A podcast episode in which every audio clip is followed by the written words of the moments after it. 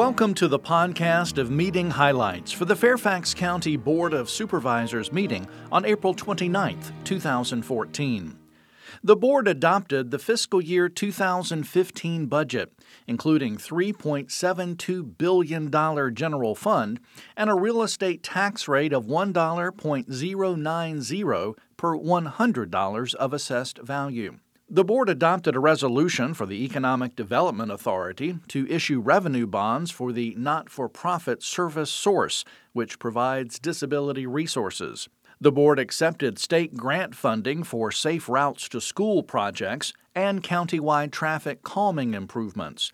Endorsed design plans for Route 7 bridge over Dulles Airport Toll Road and the Airport Access Highway project approve the Consolidated Plan One Year Action Plan for fiscal year 2015, and approved the Consolidated Community Funding Pool recommendations for fiscal years 2015 and 2016.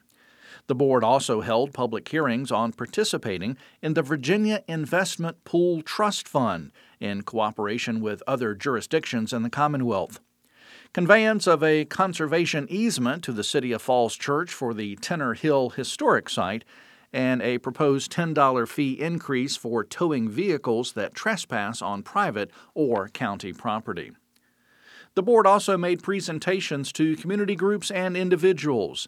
The board recognized Congressmen Jim Moran and Frank Wolf for their years of service and the Annandale High School Marching Band drum majors and director, Adam Hilkert, for their accomplishments.